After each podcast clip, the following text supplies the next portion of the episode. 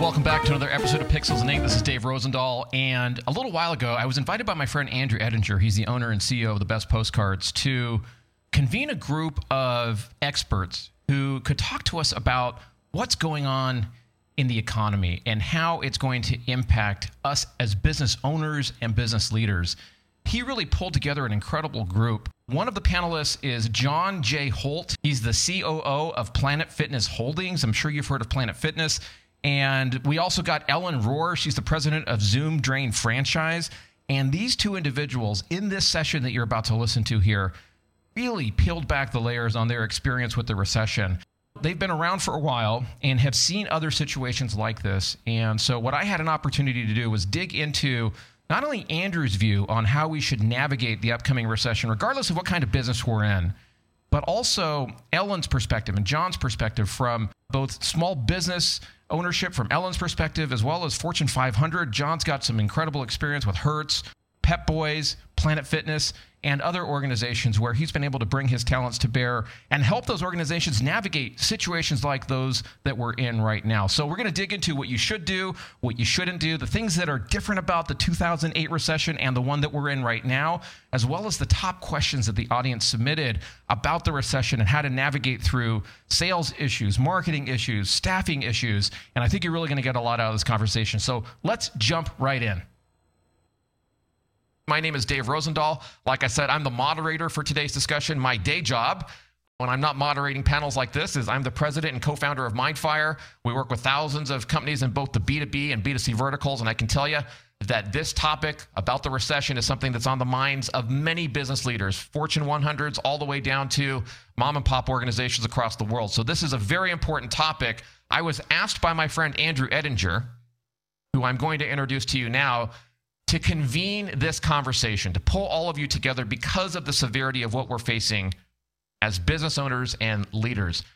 I think some of you likely haven't been through something like this before. So it might seem scary, it might seem different. Others of you have battle scars. You've done this before. But regardless of your personal situation, the goal of this conversation is to understand how others have navigated through a similar situation and not only learn how to navigate, not only survive, but man, my prayer, my hope, my goal here is to help you understand how others thrive in a complex environment like this. So when Andrew asked me to moderate the discussion, I said yes, without hesitation. This is an important conversation.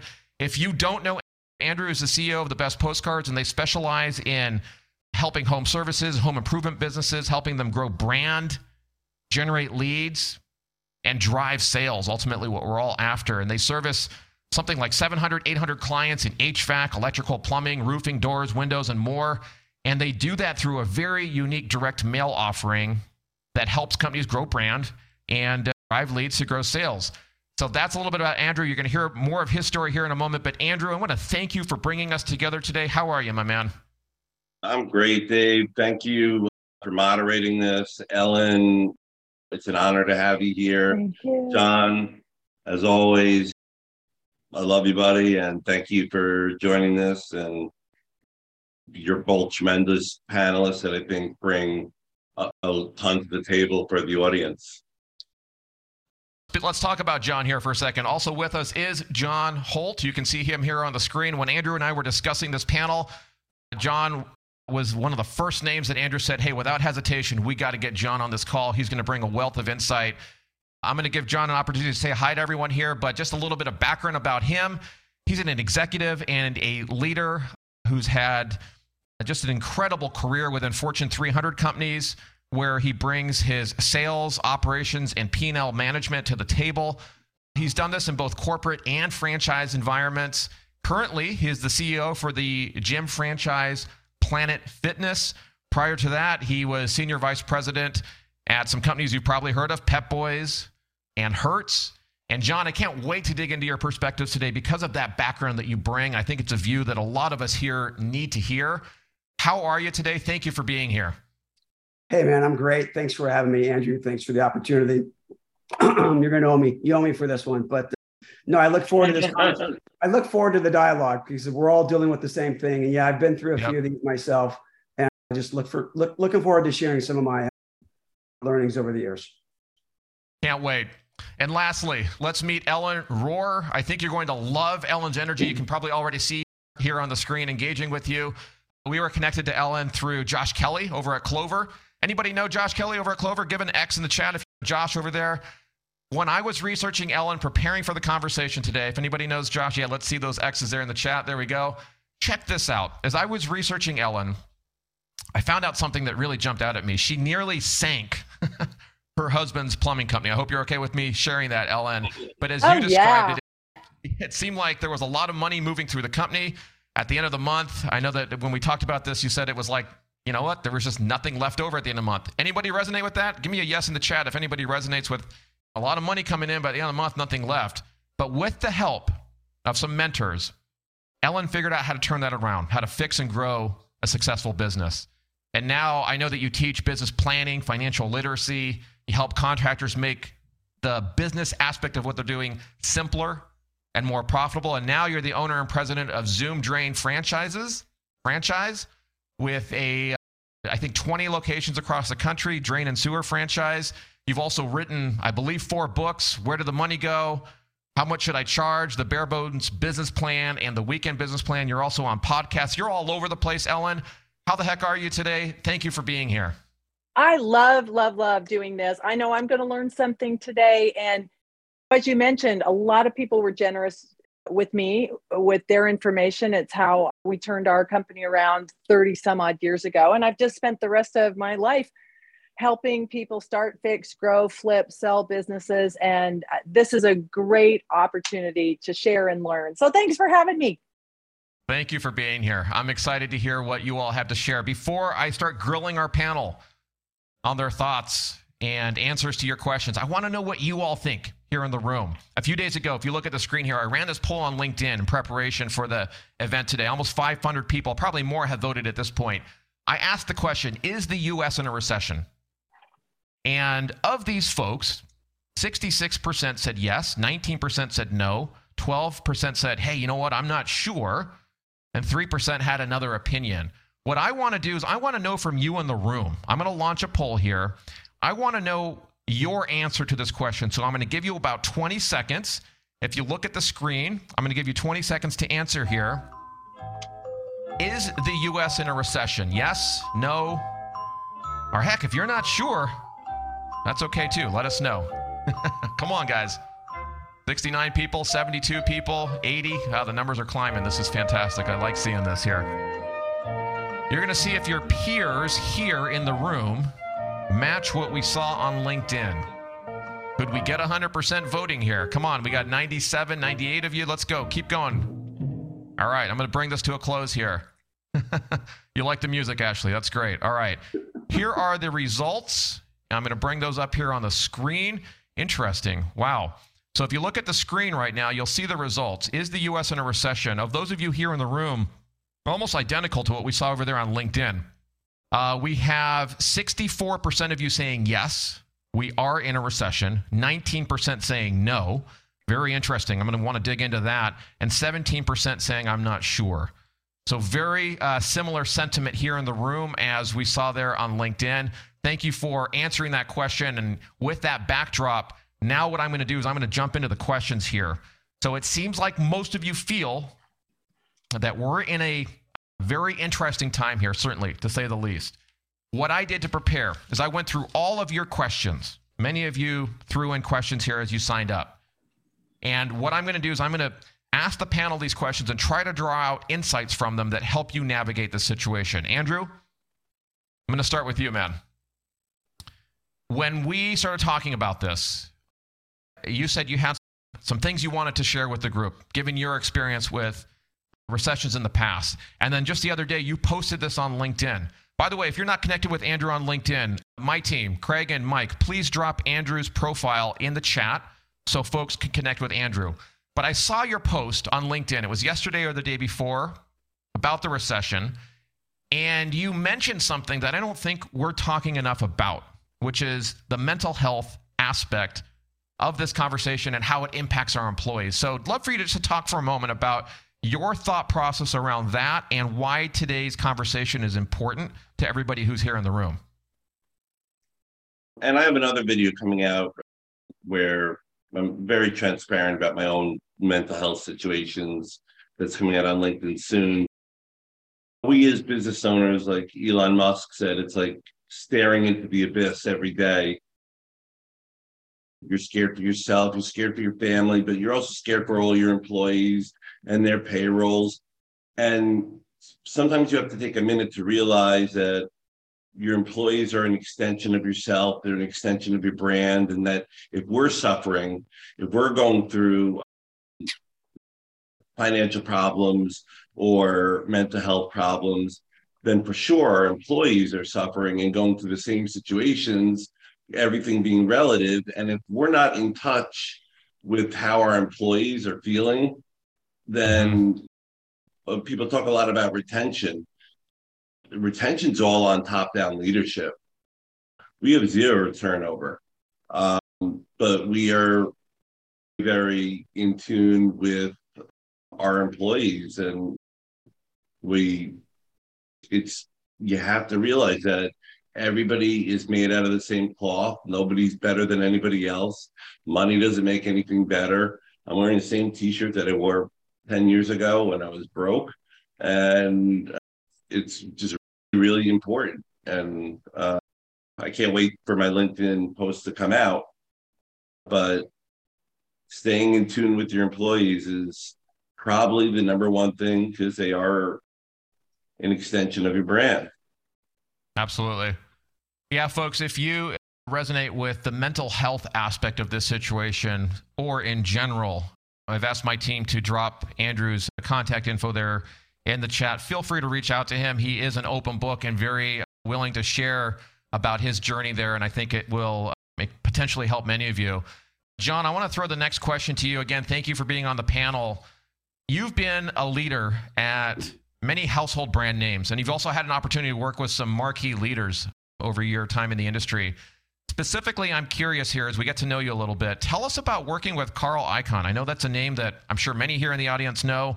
Tell us about that experience and a little bit about your history as it relates to recessions in general. Yeah, hey, it's funny you asked that about Carl Icahn. I get that question asked of me a lot, right? Because he has this certain aura about him, right? Let me just first say that Carl has the nicest office I've ever been to, a nice little view down Central Park. I was all inspired when I got there. But in all seriousness, he definitely has a strong personality that demands respect. But I was surprised and pleasantly surprised on the interaction between him and his team. It was our first business review that we had there, where there was a lot of pushback and bantering between Carl and his team. It was a lot of healthy and open dialogue, which I did not expect going into the place. So very interesting. Interesting. I may follow up with you after the event. I'm very curious about how other leaders lead. So thank you for sharing that. Let's get to know Ellen a little bit more, and then I'm going to jump into some of the tough questions here. Ellen, I alluded to this in the intro when I introduced you here. You almost sank your husband's company. What the heck happened there? Tell us that story. I think I was set up to fail because I thought I knew better. I have a degree in business administration. I'd had a lot of experience. Unfortunately, my husband's partner worked himself into a health crisis, age 33, worked a 100-hour work week, and died that weekend. We had this really traumatic, awful experience with my husband, his best friend and partner. So I raised my hand and I say, listen, I'll quit my real job. I'll come work with you. I'll count the money, you turn wrenches. It was a little plumbing company, and we'll get rich. None of that happened. It was absolutely awful. We were hating on each other. We didn't have any money. I would say we don't have enough money, and my husband would hear, you're not good enough. And you can imagine, yeah, I think I've lived the mom pop shop. I'm sure there's folks on the call who can relate to this. If you can, type it in. But what happened is I found a mentor in the pages of a magazine. And this is what podcasts are anymore and websites. There are people out there who've been through tough times and learned a few things, and they share it.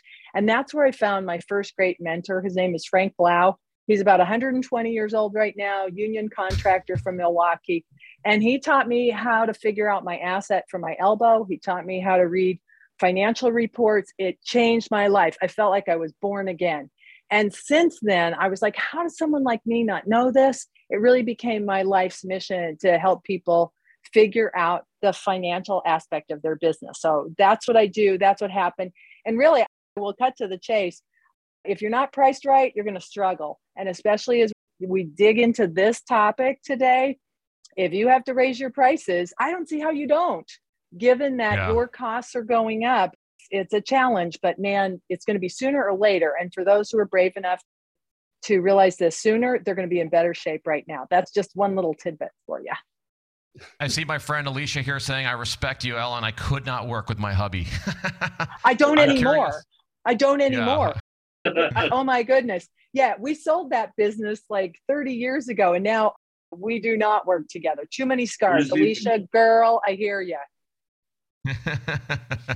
Yeah, Ellen, you're freaking awesome, says Jason. Thank you. I'm sure you're going to get a lot of what everyone has to share here. I'm going to jump into the tough questions now with that kind of warm up there. And I'm going to start with you, John.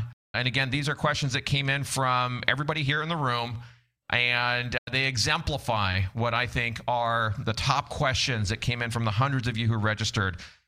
MindFire team, please drop Ellen's LinkedIn profile there into the chat and do that for John as well so folks can connect with both. But John, I'm going to start with you. I'm going to start with some questions around recession in general, because I know that there are different definitions. There's an official definition, of course. But John, I want to ask you your opinion here. How do you define a recession? And how many have you managed through in your career? I had dinner last night with my investment banker, and I asked him the same thing. And he'll tell you, technically, a recession is defined by two consecutive quarters of declining GDP year over year, right? Signaling an economic slowdown. The Atlanta Fed GDP model now is predicting a 2.1% decline in Q2. That, along with the 1.6% decline in Q1, would indicate technically that we're in a recession. That's where we would be. What I've learned over the years is typically the Fed and people get caught up too late. I remember a time trying to think what year it was. We've been in a recession and came out of it before people started talking about when we've actually had a recession. It's like you talked about we had it and you didn't really do it when we're here. So we might be dealing now with the Fed coming to the table a little late with some interest rates, and will they go too far? And will that trigger a downturn? Everything you've heard in the news today. There's a lot for us to cipher through right now. There's more being thrown at us now in a post-pandemic era, and technically in an endemic era, that we have to weed our way through. We have to weed through. So it's a complicated situation for any business owner today. I don't envy those who are running. I've been a small business owner. I too have failed. So hats off to everyone here who's doing that, and hopefully we can help you through this. On top of all that, you've seen the S&P, the NASDAQ, and Dow having their worst starts to a year in several decades, right? The worst returns at the halfway point for the market since 1950 and the weakest since the 1970s.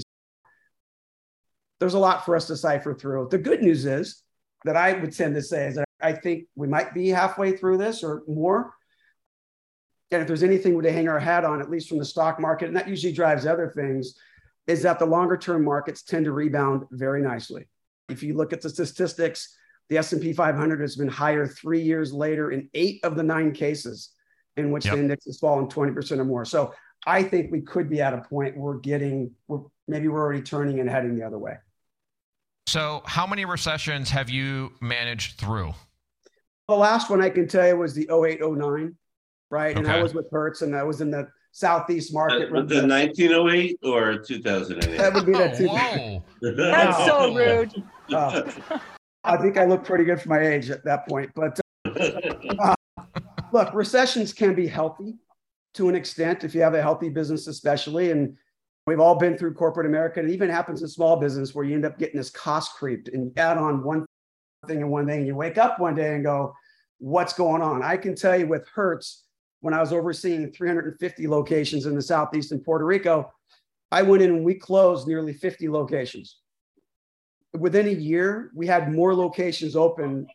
We opened more than the 50 we had closed, and we were better off as a company because we got rid of a lot of the bad decisions that you make in good times. So good times and bad times. Good times, people make decisions and everyone can look good.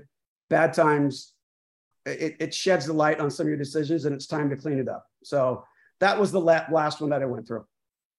Ellen, let me ask you a two-part question here. First of all, do you agree with John's definition of what a recession is? And how many have you managed through in your career? I believe, John, he's an educated person on this. I am not. So I'm going to say, yes, John is spot on that. And part of it is by design.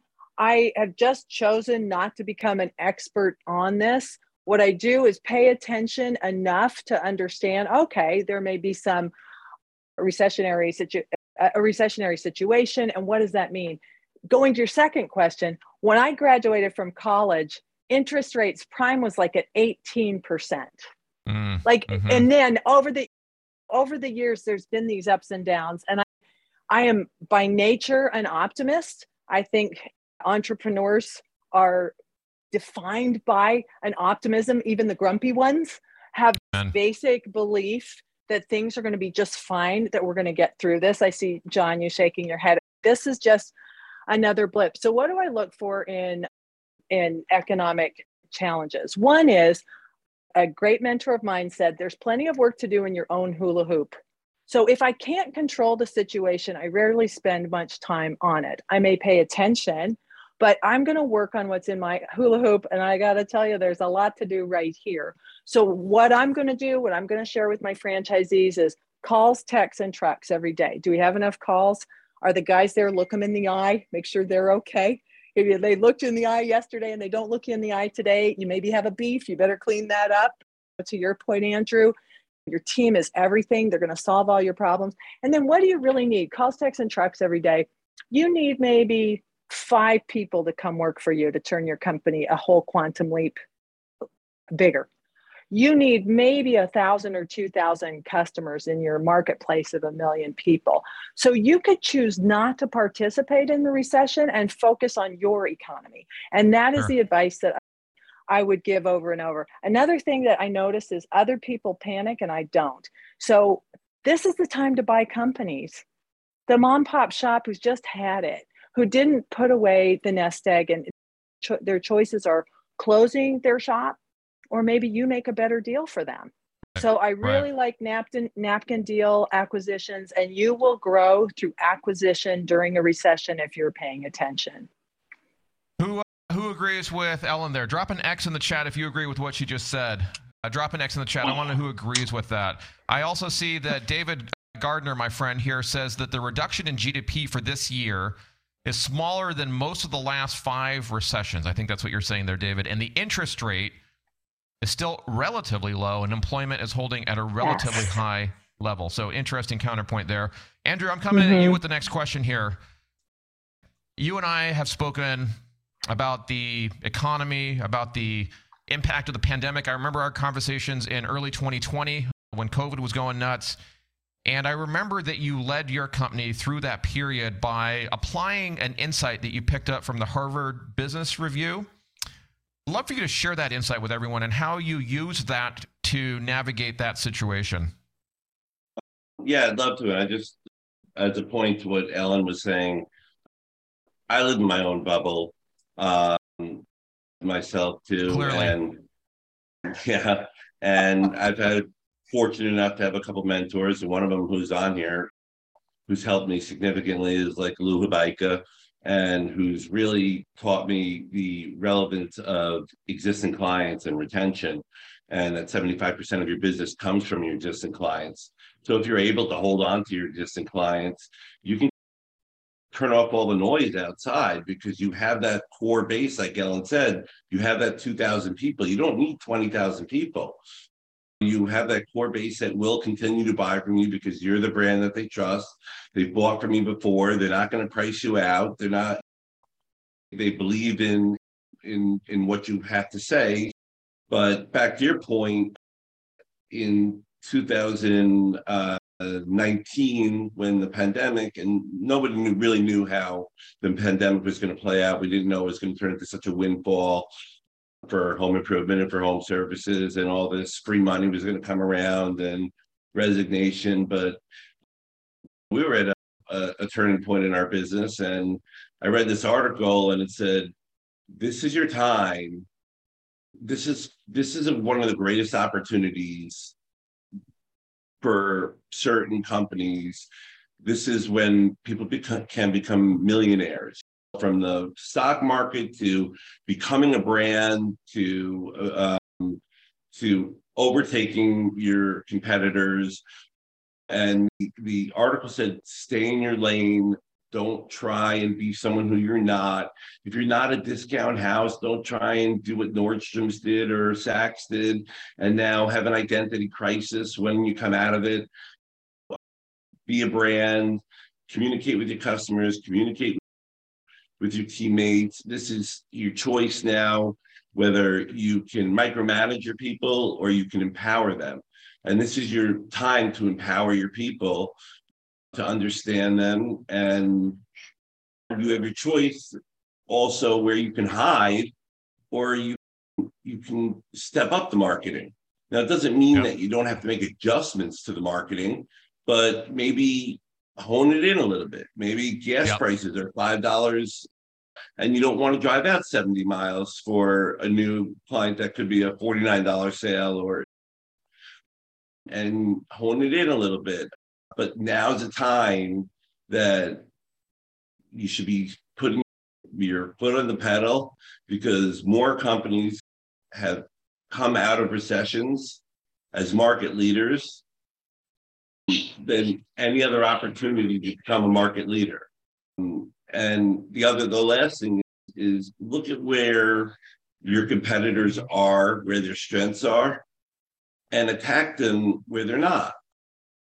Obviously, I'm going to use direct mail as an example, but if they're on television and they're on radio and they're spending $20,000 on television and $20,000 on radio and $20,000 on social media, but you can buy the household for 33 cents and vice versa, if they're not on Facebook, attack them where they're not. And that's how you build your niche. And don't play up against their strengths. But what Ellen said is build your own bubble, do your own thing, and just concentrate and put your head down and move forward. So a lot of the questions that came in from you here in the audience was around this specific event, this specific recession that we seem to be in. And there were a lot of questions that were, okay, so is this one different than what we've experienced in the past? How is this one unique from a historical perspective? What are the things that are going to be different this time around? John, I want to come to you in this set of questions first. From what you're seeing and from the lens through which you look at the last 30 or 40 years, what's different, if anything, about this particular recession? A lot of things are different. Let me just say, this is the first recession that I've been managing through that's actually post-pandemic, right? And I mentioned earlier, we're not completely out of the woods on that either. It's still endemic. And then you add in the additional geopolitical challenges that we're dealing with, including the war in Ukraine. And voila, you have an associated supply chain challenge issue happening in our economy. And it's creating a lot of uncertainty. So these imbalances still need to work their way through, but they are still being complicated, again, with the ongoing COVID-19 issue, i.e. the lockdowns in China, Shanghai specifically. They just opened at the end of June. And now there's talk of another variation called the Delta Cron, which could, again, spin more of this. So this one's a lot different than we've ever been through in the past. Andrew has mentioned the supply of money that's been put out there. So we went way up. We've come way down. Now we're headed way back up. There are some positive signs out there, though, right? There are some concerns about the level of inventories actually increasing. One of the long-term bulls would say that. So, and yet we're seeing shortages in some area, and in other areas you see the rise in inventory. So it's really a choppy water that we have out there.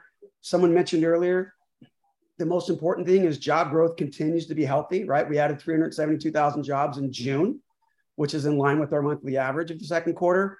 The other really good news is gas prices have been down 25 cents over the last month and off 37 to 39 cents from its high. So that would further alleviate some pressure that we'd have on inflation. You mentioned 9.1% at the beginning of the call. The core inflation's at 5.7. So absolutely, I think if something could happen in Ukraine, the gas prices continue to go down, which will weave its way through the rest of the economy, is where I think we could be maybe already at the worst and headed the other way. So that's just a little bit of what's different. There's a lot of things different. all hitting us and coming together like a perfect storm here. Ellen, what about you? What's different about this recession compared to what you've seen in the past? I think underlining, I see patterns. I see that, okay, good business practices, stick to the basics here. To John's point here, if the supply chain is stressed, your relationship with your vendors is so important. Be the nice one. Don't beat them up about their prices. Make the phone calls. Keep the communication going, because they're going to be making some decisions as the supply chain opens up about trucks, about materials. And you don't want to be the one that they look at their phone and go, oh no, it's this guy. These relationships will pay off in spades, just to make sure that you have, you're maintaining those vendor relationships in a really human way. And to Andrew's point, your team will fix everything for you. Don't neglect to talk to them about what's going on. What ideas do you have? What work have we left on the table? What are we doing we should stop doing? What should we start doing? I heard Kat Cole, man, she's amazing. She started as a Hooters hostess, became the CEO of Cinnabon, and took them to $1 billion in sales during the pandemic when airports and malls closed down, which is where they lived. Amazing. Now she works for Athletic Greens, but she said something I like. One of her favorite questions to her employees is, what are we currently saying no to? So what do we say no to? And in her case at Cinnabon, people were saying, I would rather not have, I'm totally quoting her here, I'd rather not have a Cinnabon the size of my head. Could I get a smaller portion? And Cinnabon was saying, no, we only make one giant Cinnabon. And so they started making mini Cinnabons and making them available through the stores and making them available bake at home. So to the things that your customers are hearing no, could we say yes? This will all happen within your hula hoop. This is all happening internally at your company. Fascinating. That's inspiring. I'm going to throw the, it really hopefully gives everyone some encouragement that, and I think you're hearing this from the panel here, that there are significant opportunities, but we have to be looking at, you know, where to find that leverage. If you're getting value in LinkedIn, over here in Zoom, if you're getting value from what everyone is saying here, please drop some yeses in the chat. Give us some love here so we know that folks are getting value. Tom, I see you saying you can't contribute to the chat. We're seeing your chat coming in, okay? So we see everyone's chat coming to us. You just don't see each other going back and forth. We're trying to keep the noise down for everyone. I want to turn this next question to you, John. It was a question that came from Jillian. And John, Jillian is asking, what should we be doing to prepare for this recession? And I think I want to hear from you, your perspective here, because I think you're in agreement with me and some of the people here in the room. We're already in a recession. So I'm not sure how you're going to answer this question, but how would you respond to Jillian when she says, what should we be doing to prepare for this recession? Yeah, I'll say this. If you Googled how to prepare for recession, two of the top five solutions are eliminate debt, which we've heard a lot of. But as we discussed, I think we're already halfway through this, or we're already in it. Right? So I don't know, it might be too late for that. And network to earn additional revenue. So again, eliminate debt and grow your revenue. So my biggest advice is not get caught up in chasing your revenue downward. If you're actually challenged with this, right? If you're seeing declining revenues, don't get caught chasing it down. You cannot cut yourself to success. You just can't. Look for other efficiencies, whether it be in operations or back office support or anything else in your business where you can get efficiency so you can continue to invest in marketing and growing your business in any way you can. And a similar question here from Christopher. Ellen, I'm going to throw this one at you. How bad is this recession going to be, in your opinion? Again, go where they ain't. I love what John said about, and Andrew, don't try and be Walmart. Don't try and lower your prices. Like, figure out who your core customers are and do right by them. Now, in my industry, I tell you, I am so grateful to be in drain cleaning. I loves me a dirty job. Find those niches that are really recession and pandemic proof. I'd like to think of business like a car. I got this from another mentor, Howard Partridge. Like, your business isn't you. It's okay the business can get dinged up a little bit. It doesn't mean you're a bad person. We identify way too much with our businesses, right? Oh, wow. Your business is a car, and you can get another car.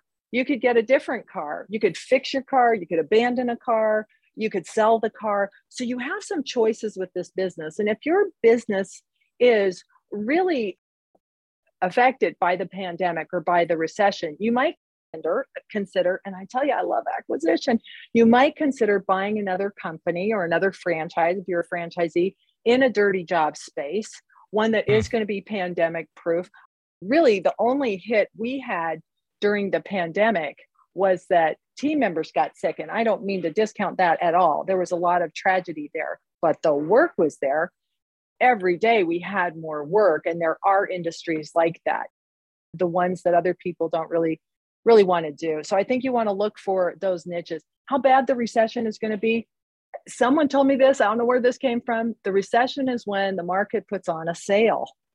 There are people, it's like when housing prices drop again. Now, what's important is having cash. John, to your point, too much debt and you're stuck. And the time to pay down debt is usually during the good times. So let this be a lesson to you, because this will pass and there's going to be some gravy days. Jack Stack of The Great Game of Business is one of my favorite mentors, and he's super smart, got a lot of businesses, like 50 employee owned to some degree businesses. And what they do during good times is stockpile money. And that's what gives him all the confidence in the world. I'm getting goosebumps, all the confidence in the world to ride out recessions. He's been doing this a long time, ride out the recession, make some key acquisitions. To your point, John, divest of some things that are not working, just cut your losses, defense, and then offense would be strengthening those areas of your portfolio that need more heft. I love, so I'm just saying, I love a recession. What difference does it make to you? I know. Preach it. Yeah, preach. Let's go. I don't the next set of questions here. Problems, but there's opportunities. Absolutely. And talent, the next set of questions here. That's going to come down. Yeah. Say that again. So much talent is going to become available. Oh, you know, and you can never pass on good talent. It doesn't matter. We should always be running our businesses like we're in a recession. And if you're not, to John's point, then maybe it's a little too late.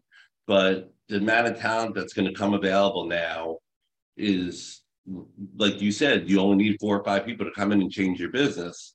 And those people are going to become available now where they wouldn't have been available in other times. So you gotta take advantage of it. Let's turn to the next set of questions here. There were a lot of questions, literally hundreds of questions that came in around the theme of marketing. Specifically, I think, because folks are wondering, how do we market during this time? How do we maintain sales? How do we grow sales? What do we do?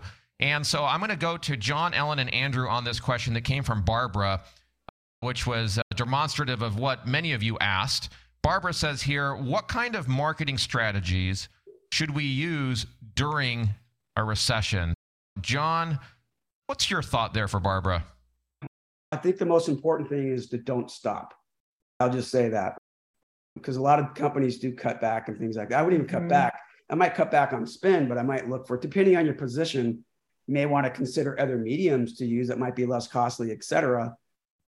For example, when we were coming out of, it wasn't a recession, but for us, it was, we had to shut down our gyms, right, for nearly 3 months. And that's about, that wasn't a reduction in revenue. That was a literally zero in revenue. So then the landlords still wanted their payment. So it was, we went through a period where we didn't stop. We just, again, I know Andrew's talked about it, but we, rather than use some of the postcards, which can be a little more expensive, we shifted into a lot of his emails and stuff like that. We're more digital. So I would just say, look for more efficient ways to do what you do. If you have a part of your business that's more recession resilient, I might pump more money that way, but you're going to have to just be agile, look at your business, and just try to be cost efficient as best you can, but don't stop. Ellen, what about you? What kind of marketing strategies should we employ during a recession? Mentioned acquisition, best marketing strategy I know. Andrew does postcards. All right, so you're going to continue to send those postcards and then leverage those postcards with your networking efforts, your face-to-face, going to the supply house. We look at our lifetime value customers. Who are the customers that give us the most business? And it isn't the residential customer, a long life cycle of a sale, not a lot of money. For the most part, drains work really well. But those who give us a lot of business are other plumbing and mechanical contractors who don't want to do drains, other contractors. Our referral business is really where most of our leads come from. So if you were to consistently deliver direct marketing, like Andrew's talking about with postcards, social media, email blasts, and then leverage that with just stopping by, seeing how you're doing. How can I help? What do you need? Golf games, if you can afford them, going to just have some lunch. Those kind of face-to-face moments, I think even to the mental health moment there, Andrew, like just to help a brother or sister out, people remember if you paid attention during a tough time. So Andrew, since Ellen mentioned you there, what kind of marketing strategies from your perspective there at The Best Postcards as the marketing strategist helping businesses grow, what do you think folks should be leaning into now during the recession? We're very data and analytically based, and I think making sure who your core client is so that you're not wasting money on people who can't use your services, but giving Lou Hubeika a little bit too much credit.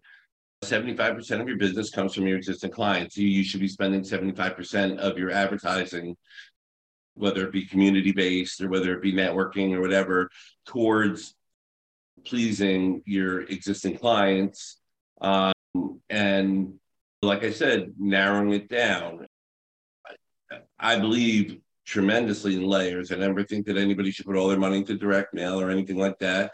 I think it's a tremendous layer, but there are certain things that you can do with direct mail that I guess you can do geofencing or something, but proximity mailers, like Ellen, if you have somebody who has an excavation, the chances are that whole neighborhood has an excavation. So we collect every week from people a list of all their install jobs.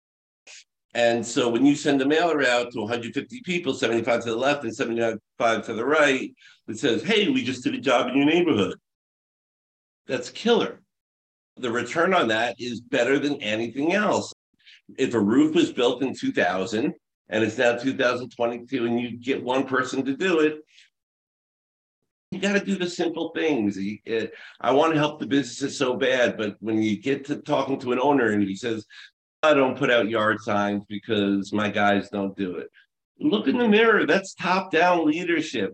You put a yard sign down. They've seen your truck. They've seen your social ads. They've seen your television, they've seen your direct mail, and then they get a piece that says, we just did a job in your neighborhood. That's the client vouching to their neighbors, to their friends. It says, Ellen did a great job in my house, and I'm saying that I vouch for her. And so I like to go deep, not wide. And I just think existing clients, deep, not wide. And that's the way to do it. Andrew, I want to go to you for this. Let me just add too, that testimonial, yes. Suppose there's a picture of me and one of the guys, the truck in the background, that's on the postcard, the social media post, and they get it in their mailbox, which is increasingly unpopulated, right? Yep. There's not as much in the mailbox anymore.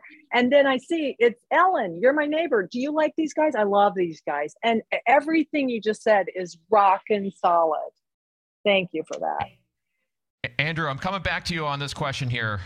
Fascinating question. I want to hear your opinion. This came in from Blaine, who says, I want to increase marketing. So should I increase the number of people I'm targeting or increase the number of times per year that I'm marketing? What do you think, Andrew? So I think I just really answered that. And I think it's going deep, not wide. It's not... People go to Walmart, they don't ask for petroleum jelly, they ask for Vaseline. When they talk about overnight, they say FedEx. We had spoken about Kyle in the past from K&J Cheery, who's on here, and he's been a friend of mine and a client for a long time. And it's if you went into the homes that he sent direct mail to over the years, and he does it 10 times a year, 90% of the people, if you ask them to name a tree company, would name K&J Tree, and only 10% of them could name a second company. And when a storm came, what was it, 3 years ago, Kyle? It was in May, and we didn't even have anything out. And he doesn't do other marketing. He wasn't doing social marketing and or digital. He got like 1,000 phone calls after that storm from people Googling him because he branded them and made them know that it's a grudge purchase, right? It's, you don't just wake up and say, I want to get the shit's flowing. Nobody's going to do something right now unless there's a problem. As Lou says, and Tom Casey says, provide solutions to people that are real problems. Don't sell products that you want to sell. If you got to lower your SKUs, just be great at what you do. Don't be good at everything. So go deep and not wide. I'd rather hit people more times and own them. I have a client who I did call tracking on, and I don't really believe in call tracking. I don't think it shows attribution because I think everything goes digital these days. People want to see the ratings and the reviews. I like to show net lift as opposed to call tracking, but where was I going with this? You have a tiger or something falling around behind you. For a year and got taken over by a private equity company, and he quit in August. And I was looking at his call tracking the other day, and from September to now, he's gotten 474 calls unique of over 3 minutes. And I think that's double because I think, of what went to the website. But that's branding. Get the ROI now. I don't say it doesn't have to be direct mail. It could be TV, it could be radio, it could be, but just anybody can jump into that instant gratification field. Anybody. We got you, Drew. There's a question coming in here. That. Yeah. A couple questions coming in here that I want to make sure we get to. And then I know you want to talk a little bit about the radius mailer aspect as well, but let me hit a few more for John and Ellen. By the way, Laura is asking, do we get to meet the cat? There's something crawling around behind you there, Drew. Do we get to meet the cat if we become a client? So I'm sure the answer is yes, Laura. We'll ship you the cat if you want. John, I'm going to give you this question here. This came from Ray. What are the best ways to gain market share during a down period? What's your experience around gaining market share in a time like now? Well, the easiest, quickest way is what Ellen talked about, a lot is acquisition. But what I like about this question was that new market leaders, as Andrew said, are made in downturns. And this question's not about how cutting back. This is the best way to gain share. And that's what I really like about this question. So I'll just say that many people, and I'm one of them, have been waiting to do some projects at my house, right? I'm not the person who's going to buy into the frenzy that was going on and waiting around. So it's been more than a year and a half for us, but now we're starting to plan a renovation because of where we are in this cycle. So I think it's a good time to execute on your strategic and targeted marketing plan. Everything we've talked about being here. Again, if cash is tighter, you might want to look to pivot to new mediums, as I mentioned, but I think now's the time maybe to shift away from longer branding type marketing, instead focusing on maybe promotions and driving deals to make things happen. Now, I'm not saying discount yourself or do any of that, but focus on getting it now rather than the brand building long-term types of things. And again, if your businesses or any part of your business is recession resistant, you may want to reallocate some funds in that area. And I love bundling over discounting. Give them the better value, but sell more product. Yeah. Ellen, I'm going to throw you this question from Laura. I think is it Lara? Laura, forgive me, folks, if I mangle your name. Ellen, I'm throwing this one to you actually here. Should we focus marketing more to existing customers rather than new customers? What's your thought on that? Yes. Yeah, there we are. Yes, and do they know other customers? That's what I liked so much about Andrew's approach, is that those people turning on someone else. And what if you put a list together of 25 people? Oh, listen to this. What if you put a list together of 25 people? Your favorite customers. I'll ask that of my franchisees, of consulting clients, of who's your favorite customer? Oh, I like a person who, no, what's her name? Susie Gorman. Okay. Could you call Susie Gorman and tell her how much you love her? Just call her. Just say, you know what? Ellen asked me, who's my favorite customer? And I said, Susie Gorman. And here's why I love you. She's getting this phone call out of the blue. I love you because you're nice to my team members when they come over. You don't squawk about my price. And I know I'm not the lowest price guy in town. And I appreciate that. And you make your house available. We work together really well. I wish I could clone you. Now, you've just tipped the scales out of balance. She's never gotten a phone call like this in her whole life. So there's that. And now she is receptive to giving you a solid. So if you were to say, Susie, what do you love about me? Why do you call me instead of someone else? She's going to give you a headline. She's going to give you some copy for this postcard. Absolutely. And then you're going to say, could I come over and check on the system? Probably some more work to be had there. And then could we send this to your neighborhood, to your homeowners association? Could I target her friends? You can go to these mail houses and buy 50 addresses with email addresses and target them just person by person. And if that person is an influencer, suppose they have a radio show, they're a realtor, they're part of the local government, they're on the school board, then you're capitalizing on someone of whom their neighbors will say, I got a problem. I love you. Who should I call? Isn't this fun? Now that's in my, it's all in my hula hoop right here. I'm not worried about the, so if you haven't done that, quit talking about the economy. Do what's in your hula hoop. And I listen, John, I love people like you. I have members on my team who are much more educated about finance and investing and interest rates and everything. God bless them. Teamwork makes the dream work. But what I focus on is what can we do every day, calls, texts, and trucks. So I see a lot of, love the hula hoop reference. Do what's in your hula hoop. I borrowed it. Quit talking about the economy. That's gold. Amen to that.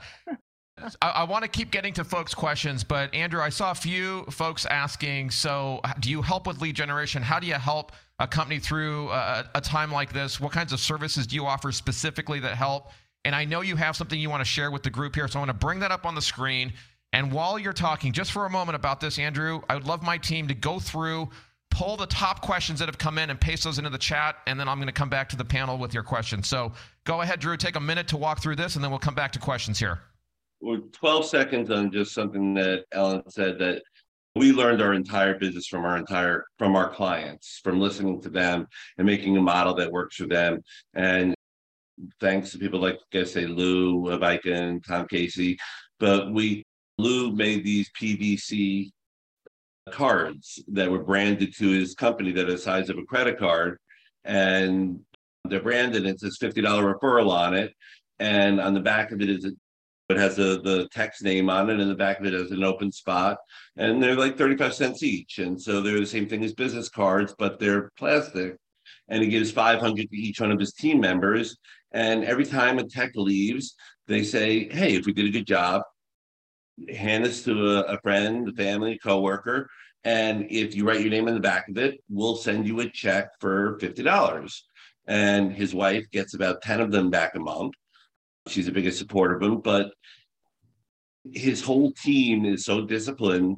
He gets 50. I'm making up a number, but you get the idea. He gets 50 of these back a month, and he incentivizes his techs by $25, $35, whatever, and you give it to him in the form of a gift card, so you don't lose half the money in taxes.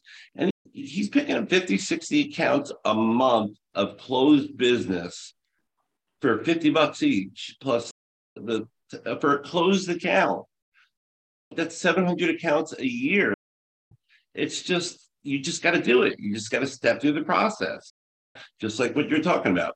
But what I want to do is, I've talked about radius mailers because I really think that this is one of those things, or especially people in the trades, that it works for everybody.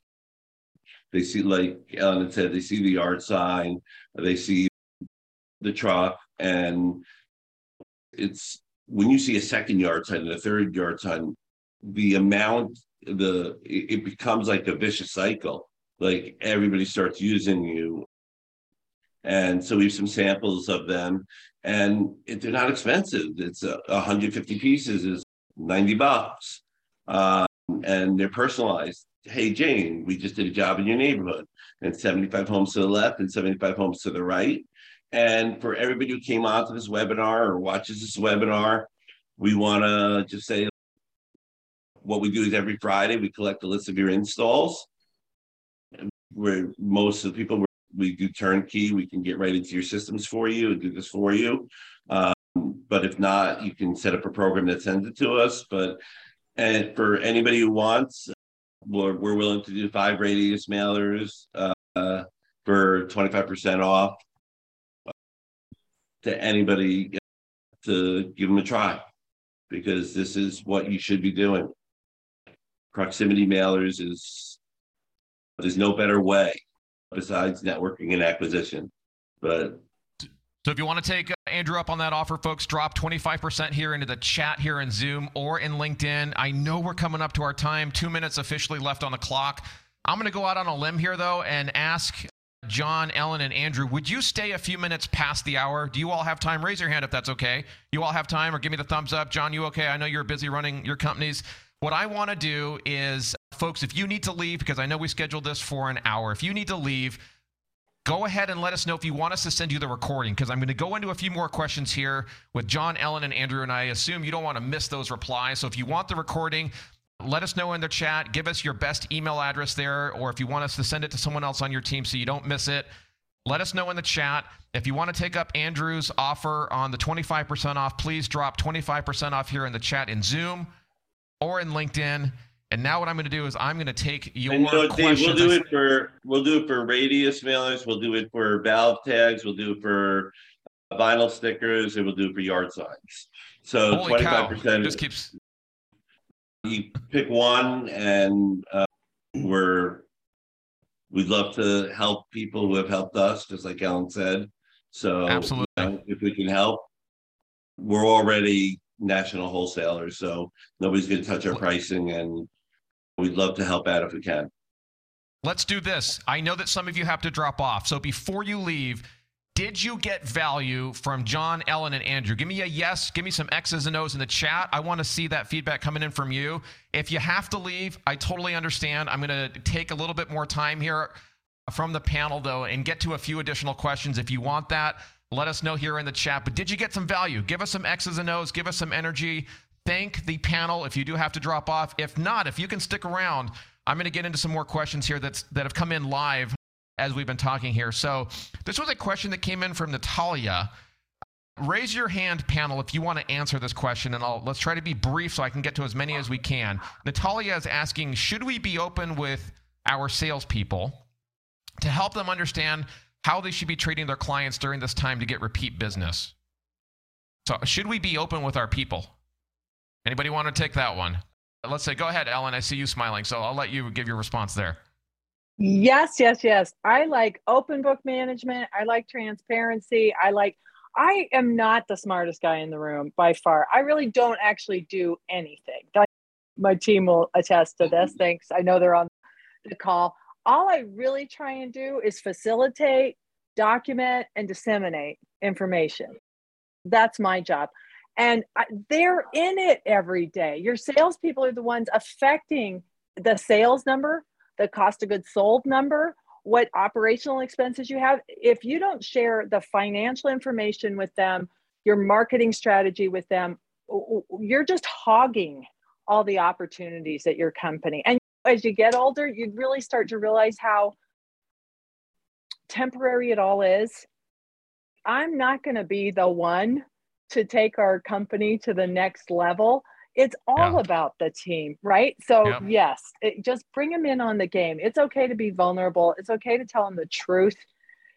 You don't have to have it all figured out. You just have to facilitate, document, and disseminate information and projects. Let them in.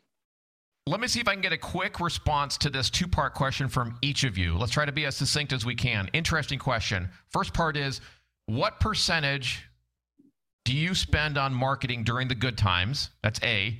B is, do you change that percentage during a recession? I'm going to go from the order I see here on my screen. John, what's your reply to that?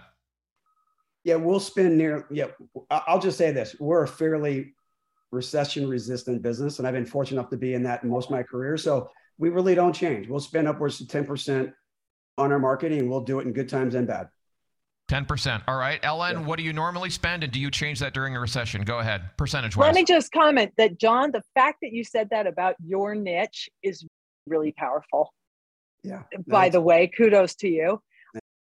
We will spend whatever we need to spend to get the calls we need. So if we need 3 to 4 calls a day per service tech every day, we're going to spend that money. And you can increase pay-per-click or Google LSA as possible. It's the priciest way to go, but we'll spend what we have to spend. It's usually 10 to 12%. Good times, bad times. Got it. Got it. Lou Hubeika says 8% spend for his business, and I don't change the percentage, just the mix. Okay, excellent. Yes, helpful there. Yep. Yeah. I see Kevin saying lots of outstanding info. I see a lot of folks asking for the recording. Let me know, folks, if you have a question here. I want to make sure that I respect the panel's time. I know that there were a lot of questions that came in that I didn't have a chance to answer. So if there's anything that is burning, please drop that in the chat there. I want to make sure I get that. I have a question here that came in from a few people. Actually made me stop and think. Question myself here. I'm going to go Andrew, Ellen, John on this. It came in from Paige. Paige is saying, how is the recession going to affect the labor market? And I know we've touched on that a little bit, but what's going to change about the labor market? Andrew, briefly, your thoughts on that.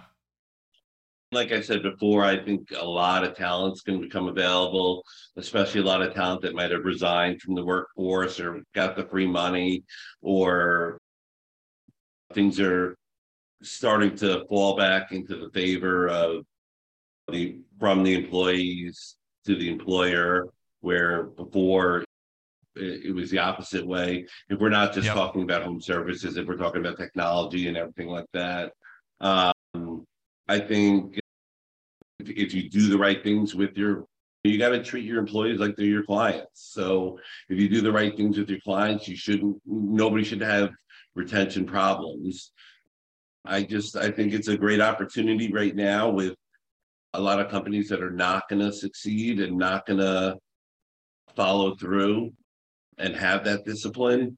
And there's going to be a lot of talent across the boards, and just like Ellen said, when there's talent available, they can change your whole team. One person, two people can change your entire fortunes. I always pay more to get the top talent than go through 6 or 7 people and have dead salaries from that are no longer with me. I'd rather just find the winners. And I think there are going to be a lot of winners available. Ellen, briefly, how will the recession affect the labor market, in your view? I think you are going to have to pay more for good talent, and I think you're going to have to charge your customers more as a result. We aim to keep our labor as a percentage of sales 20, 21%. So if we pay more, then the customer has to absorb that cost.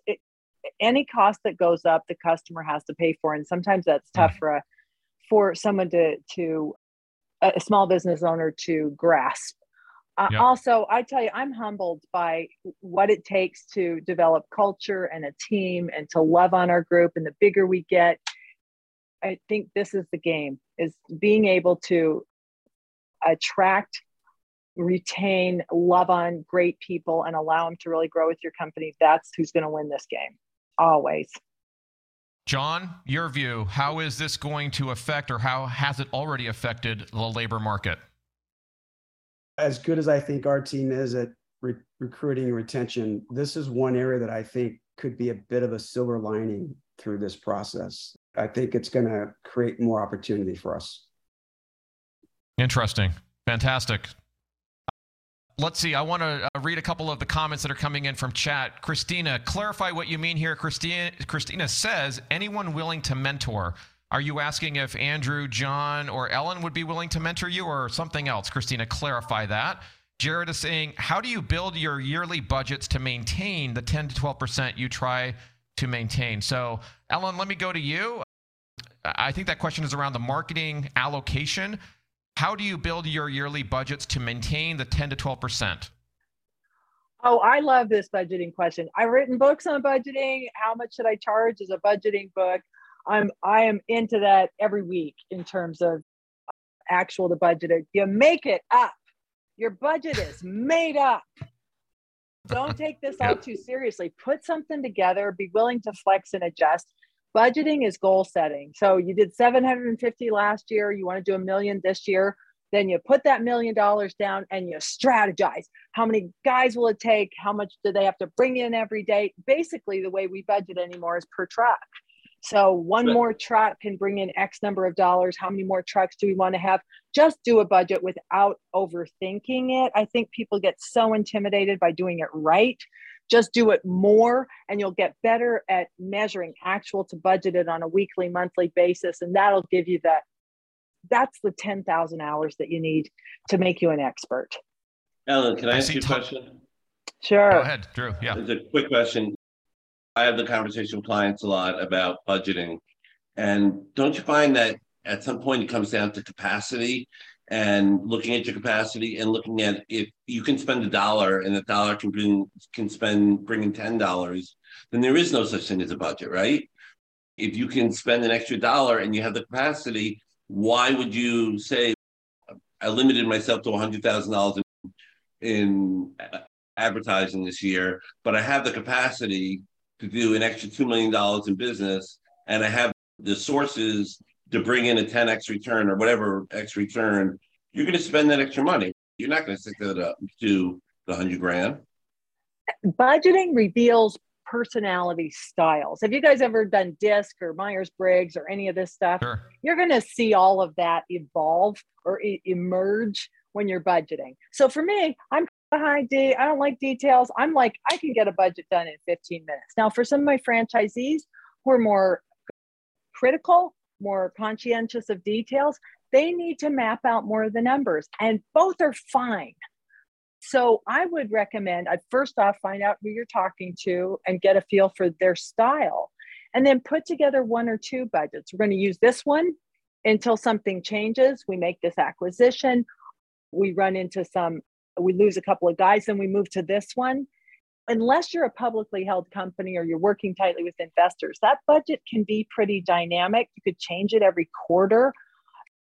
That's a whole nother, let's do another podcast on budgeting. I really love this topic. Yes, yes is the answer. Let's do that. I want to read what Tom Casey says here in the chat. The price is the price. Less savvy competitors will adjust prices much slower. Everything costing more right now and will continue to increase. So charge appropriately to maintain profitability. Christina is asking here if Andrew, you would be open to helping their business take it to the next level. So my team, please make sure that we get from Christina, if you don't mind dropping Christina in the chat, only we can see it here, your email and your phone number to make sure we have that, and we will follow up with you and certainly help you get it to the next level. Dave, we're also willing to, anybody who wants to get an overview and assessment of their business, if someone wants to send us a two-year customer list without the names, we'll plot it out on a 3D heat map for you. We'll append data to it. We'll show you the incomes, the home values, the carrier routes, where people are coming from, where they're not coming from. We'll show you what you don't know that you don't know about your business. And there's no commitment. There's no nothing. We want to help. Like, we were there where we're doing 10 million pieces a year, and now we're doing 50 million. And anybody who says it's not about the money is full of it. Like, I want to do business with good people. And I no longer want to do business with people who I can't call up, like Ellen said, and say, I love you, dude. Or I love you, and you're the best. And so we love to offer that service to people. And if we can help you in any way, we have no hierarchy at our company. It's the best culture ever. And anybody on my team is willing to help anybody with anything. I see people saying, I love you, Andrew. They're from Tom, LOL. So he's qualifying a little bit there. Love you too, Tom. I see Jason saying, I'd love another one on budgeting, another session on budgeting. I had a feeling folks would ask for more. I want to ask you all a question here in the audience. I'm going to turn this back to you for a moment. For those of you who are still here, there's still a lot of you here. I want to ask you the following question. What was the one thing, if you could narrow it down to one thing today that the panel shared, that you heard from John or from Drew or from Ellen, or maybe even somebody here in the audience that stood out to you? that was an aha or a key takeaway for you. I want to give you a few seconds. Think about that and then go drop it in the chat. That information is useful not only to us as the organizers here and to Drew and to Ellen and John, but for the rest of you here in the room as well. I want to read those off. So take a moment. I still see a lot of you here. I see Mike is here, Michelle. Let's see, Max, Matt, Lou Hubeika, of course, is always here. Laura, Lara, Kevin. Let me read a few of those off here. I see that Chris is saying that calls, texts, and trucks is what stands out. Jim is saying refine your processes and inspect what you expect. Squeeze the lemon. Get the engine. Convert at a high level, price and market. Jared is saying the biggest takeaway was to manage my own hula hoop. There we go with the hula hoop. And to always be flexible and ready to adapt to the current conditions. Jack says spiffing texts with gift cards. Daryl says calling your best customers personally and consistently. Joe says market deep, not wide, and referral cards. Giselle says, what are we currently saying no to? I think that was one of yours, Ellen. And I like this. Yeah, I like the Cinnabon example. Let's see. Tom is saying budget by truck/crew. Lara, forgive me, Laura, worry about what's going on in your own hula hoop. Jason says develop more than one budget, adjust as necessary. Never heard of such a thing, but that's an incredible idea. Wow, Jason, that's fantastic. Carlos, I think this is something that you said, Andrew, said that the net lift versus call tracking was what stood out. Laura says maximizing marketing through referrals. Leo says go deep, not wide, and stay in your hula hoop. Mo says focus on your clients. Kevin says attack your competitors where they are not strong. Andrea says just one thing? So much. Do right by your existing target customers and your team. And, of course, the hula hoop. So it looks like we got a lot of good feedback here. Blaine is saying the layer stands out. Tom Casey says manage by your numbers. Matt says challenging times are just opportunities. Target the right message for the right customer or prospect at the right time on the channel that's right for them. Absolutely. I'm going to ask one final question of the panel here. Don't miss this one. It was a favorite question of mine. I'm going to go first with you, Andrew. What should we have asked that we didn't today that you want to share with the audience about the recession? Go ahead. I think we pretty much hit what it is. The only thing that, you know, I'm a contrarian. I think when people are selling that we should be buying. And I think when people are pulling back that we should be going forward. And John and I had a conversation last night, and John's one of my best friends, to be perfectly honest with you. And that's how I like it with all my customers. I like to, they're not customers, they're partners. They get exclusivity. And John and I were talking last night, and we were talking about it, and it's just. All right, man. Yeah. I forget what I was saying. It's the love, man. It's a COVID. It's a long COVID. You get the brain fog from like 2 months ago, and you're on course for something. But what was I saying? No problem. My question, I'm going to go to John with the same question. John, what should I have asked you? What should we have asked you that we didn't about this recession? Oh, yeah. That was it. John and I were just talking about the contrarian thing last night. Yeah. That was it. That was my point. Actually, two of them came to mind for me that were pretty simple. One, do you think we could see a double dip recession? And my opinion is that we're probably going to see that, but I think they're both going to be mild. That's what I think. And the other one is because it's really thrown a lot of what we're dealing with today started with the pandemic, right? It's thrown a wave into everything that we do. And what impact, if any, do you think future COVID mutations will have on our economy? And the thing I'd probably say to most people on this call, if this is your first recession, my experience tells me, because I've been through it, what I've learned through my first one, is that the best takeaway or lesson for you would be how to better position yourself for the next recession. We've talked about it. Cash is king. How do you want to be in a position that when it comes down that you're able to jump on the opportunity? So I think that was for me, if it was me and my first time going through this, I would take that lesson away from me and move. I learned in school one time, a professor saying, having no plan is worse than having a bad plan. whatever it is, you need to plan. One guy lives with 5 Ps. Perfect preparation prevents poor performance. So all of it adds up to learn from this and prepare yourself and be in position for the next one. But I do wonder about those two things that I was prepared to thought people might ask about. Yeah. Ellen, I'm going to give you the same question, but with a twist from my friend, Tom. I love you. Hopefully you feel the love. Tom. Yeah, we all love you. Ellen, here's the twist from Tom. What's the one thing that we should not do given the recession? I'm one who is careful about my words. Don't talk so much about it. Take it in. I learned a lot from you today, John. I love what you just shared about preparing for the next one. So just survive this one and do better next time in terms of cash and debt. But don't talk over much about it. Oh, I've talked to everybody. Times are tough. Quit talking to those people. Really just keep yourself focused on that which you can control. And I do see over and over again that the characteristic of the most successful entrepreneurs I know is optimism. They're not always the chattiest. They're not always the most outgoing, but they believe that everything's going to be all right, that this is going to be a loop. We'll circle back again. What comes around goes around. And they just plan for a long time. Here's one last story for you. I met with a guy who was the CEO of ChemMed, which is the owner of the company Roto-Rooter, a competitor to Zoom Drain. I met this guy and I really loved him. And I asked him, what do you do for hobbies? He's like in his late 80s at the time. And he said, I plant trees. I'm a long-term thinker. Here he's in his late 80s and that's what his focus was. I plant trees. And he meant it literally and figuratively, but that's what I like to think of, that I'm planting trees here. This isn't a day. We're going to work on the day and it's for the overall cycle. We'll be fine. So keep your optimism. Thank you. That's a wonderful way to start to bring us to a close here. Yeah, that's for you, for Ellen, for Andrew, for John. If you're still here, thank you for being here with us.